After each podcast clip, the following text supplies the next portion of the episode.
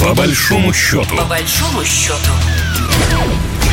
Здравствуйте, вы слушаете программу «По большому счету». Меня зовут Екатерина Шевцова. Напоминаю, наша программа о самых э, важных и актуальных темах экономических, которые касаются нашего союзного государства и России и Беларуси. Урожай зерна, как говорят некоторые эксперты, в этом году может э, снизиться по сравнению с э, рекордом прошлого года, но валовый сбор все равно будет высоким.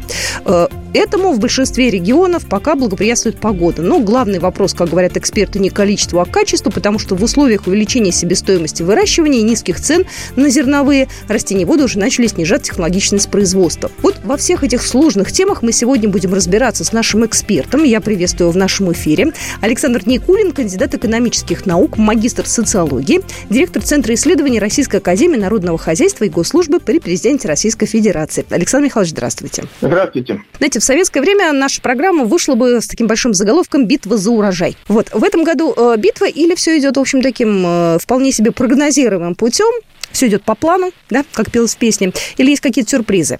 Нет, ну для хлеборобов э, любой страны, любого региона уборка урожая – это дело очень ответственное, это всегда битва за урожай.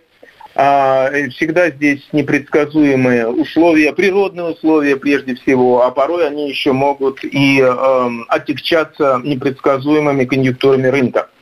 Поэтому независимо от того, что мы от плановой экономики перешли к рыночной, Безусловно, и в этом году у нас настоящая битва за урожай. У нас э, наша продовольственная безопасность э, не под угрозой, все будет нормально, потому что ну, прошлый год он действительно был таким достаточно удачным, успешным, несмотря на сложность его во всех смыслах. Прошлый год был рекордно успешным. Конечно же, как правило, в сельском хозяйстве рекордно успешные годы на 90% зависят от погоды. В целом погода благоприятствовала. Я бы даже сказал, и в этом году она благоприятствует, но менее, менее, чем, чем вот в году предыдущем. Наше счастье, что у нас такая громадная страна, что наша страна такая многорегиональная, и в этом отношении мы застрахованы от фатальных рисков. Вот э, в маленькой стране может быть рекордный урожай, но там может быть и абсолютно не урожай, из-за засухи, например.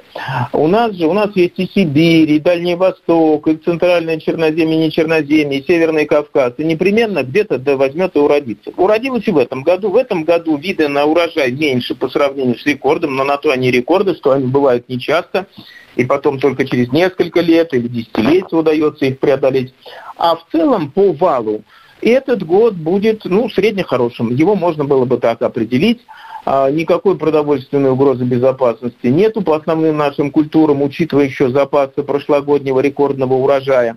Но, как говорится, дьявол и бог в подробностях. Вот в региональных, а, скажем так, перспективах были свои нюансы и остаются в этом году. Я, кстати, про нюансы читала, что под угрозой оказались э, урожаи в России, э, в Поволжье и в Сибири, что там, вот по данным а, торгово-промышленной палаты, были такие засуш... засушливые ну месяцы, да, если мы скажем. с вами пойдем, собственно, по макрорегионам, и нас интересуют прежде всего ключевые зерновые, связанные с пшеницей, то да, у нас фактически есть три таких, нет, четыре макрорегиона. Это Северный Кавказ, куда входит Краснодарский край, Ставропольский край, Ростов-на-Дону.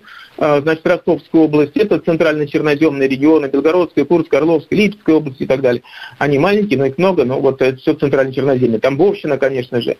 Это Поволжье, это те регионы, которые у нас расположены вокруг Волги, и, собственно говоря, Сибирь и Западный Восточный. И если пройтись по этим регионам, то в целом Северный Кавказ, э, там фактически уборочная завершилась. Э, уже завершили уборку и в Краснодарском крае, и в Ставропольском крае, и заканчивают ее в Ростове, в Ростовской области. Вот. Была своя специфика, связанная то с жарой, то с дождями. Это надо сказать обо всех регионах. Вот непредсказуемые были такие пилы между жаркой погодой и дождями на Северном Кавказе и в Центральной Черноземье. Ну, тоже в Центральной Черноземье неплохо, да. Можно говорить о том, что засушливый в целом сезон оказался для Поволжья и Сибири, но тем не менее тоже не фатально. Там э, соберут меньше обычного, но не намного меньше обычного. Итак, еще раз повторю, в целом, в целом э, ситуация благоприятная.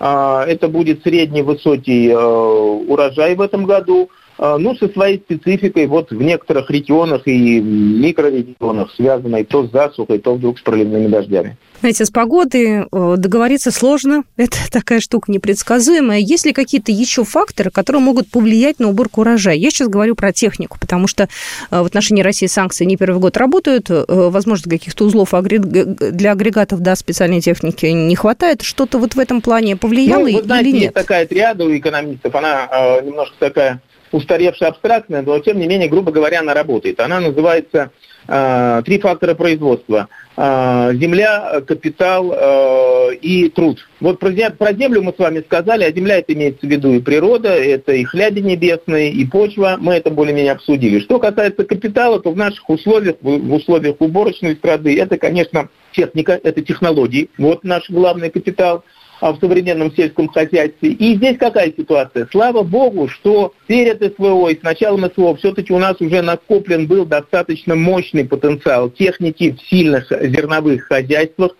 и э, моментально эта техника не поломается, не выйдет из строя. И ее, так сказать, еще на несколько лет будет хватать, хотя есть проблемы, конечно, с ее ремонтом, там, э, с IT-начинкой, э, э, связанной вот с непосредственно западными брендами, западными марками тракторов и комбайнов. Но, э, в общем-то, наши хлеборобы выходят из этого положения. Э, в частности, начался уже экспорт техники из дружественных нам стран, прежде всего из стран БРИКС, и на полях все больше можно увидеть тракторов китайских марок, индийских марок. Вот здесь я бы сказал, что с точки зрения технологии, как всегда, все тоже не просто как из природы, но запасы здесь имеется, и определенная подушка безопасности тоже здесь есть. Эм, если говорить о непредсказуемых факторах, то, пожалуй, наиболее уязвимый, на мой взгляд, это как раз третий фактор, связанный с человеческим капиталом. Вы знаете, что у нас на протяжении десятилетий все больше и больше возрастает тревога. А кто, собственно говоря, будет работать в сельском хозяйстве? А, часто руководители аграрных предприятий и сами работники подчеркивают, что уже вырабатывается а, пенсионное и предпенсионное советское поколение, молодежь не остается в селе. И тут получается, как в той сказке Гайдара – там и снаряды есть, да стрелки побиты. Э, вот. Э, то есть не хватает прежде всего квалифицированных кадров, механизаторов, трактористов, комбайнеров. Это долговременная тенденция, она повторяется не первый год. Ну и вот в этом году, в общем-то, наши аграрии тоже ломают эту, себе голову над тем, как все-таки обеспечить, обеспечить этот трудовой кадровый э, потенциал в сельском хозяйстве, особенно в уборочную страду. Я знаю, что у нас и э, белорусские трактора трудятся на наших полях. Это, в общем-то, сейчас э, большое подспорье, тем более, что белорусская техника МТЗ, в частности, входит в 15 стран, в топ-15 стран экспортеров тракторов в мире. Я почитала про те машины, которые там используются. Бог ты мой, там какие-то технологии, GPS-навигация, удаленное управление. То есть для того, чтобы работать на современной технике уборочной, нужно иметь, в общем, достаточно неплохое образование. Это не тот вариант, как, не знаю, 30 или 40 лет назад, да, все эти мемы про пьяных трактористов, да, и вот эта вся история. Нынче все по-другому, да, как я понимаю. Во-первых, современный трактор стал э, гораздо комфортабельнее. То есть там 30-40 лет назад еще на тракторах э, того поколения трактористы говорили, что да, вот приходится пыляку глотать, то есть в э, кабине шумно, грязно, пыль, трясучка, часто вот профессиональные трактористы э, после нескольких лет э, работы на таких тракторах, в общем-то, получали профессиональные заболевания. Сейчас современные тракторы, и в том числе трактор «Беларусь», и это, в общем-то, достаточно комфортабельная машина. Там работает кондиционер, там действительно для производительности, для комфорта тракториста много чего сделано. И работать на такой машине, с одной стороны, приятнее, легче, комфортнее, с другой стороны, ответственнее. Вы правы, потому что там уже установлены компьютеры, там есть и GPS-навигация. И здесь, да, нужны квалифицированные кадры. Причем, я бы сказал, они тоже разделяются еще, если, так сказать, более-менее простой трактор советской конструкции, то там, может быть, не очень квалифицированный тракторист работает, а уже импортные марки или новейшие трактора Беларуси, там требует и более ответственного тракториста э, за, за рулем э, этой машины. Поэтому, да, тут тоже есть своя дифференциация. По соотношению цена-качество трактор Беларусь, ну, это наверное, наиболее лучший и оптимальный вариант. И мне, как сельскому социологу, приходившему э, спрашивать мнение о отечественных э, марках, о странах СНГ, о зарубежных марках, мнение трактористов, большинство, большинство аграриев подчеркивают, что э, вот Беларусь это, пожалуй, некая такая золотая середина. Что да, конечно, хороши всякого рода знаменитые марки John Deere, Fendt, Caterpillar, но они невероятно дороги, а сейчас в современных условиях и доступ к ним затруднен.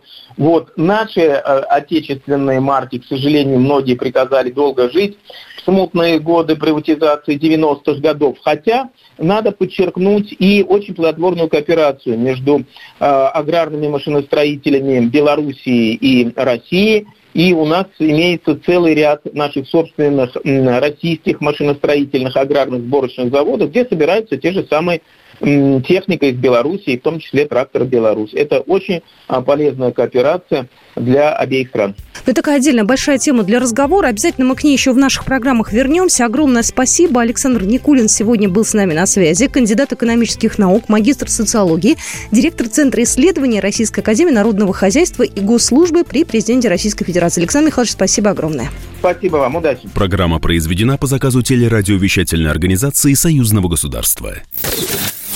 По большому счету. По большому счету.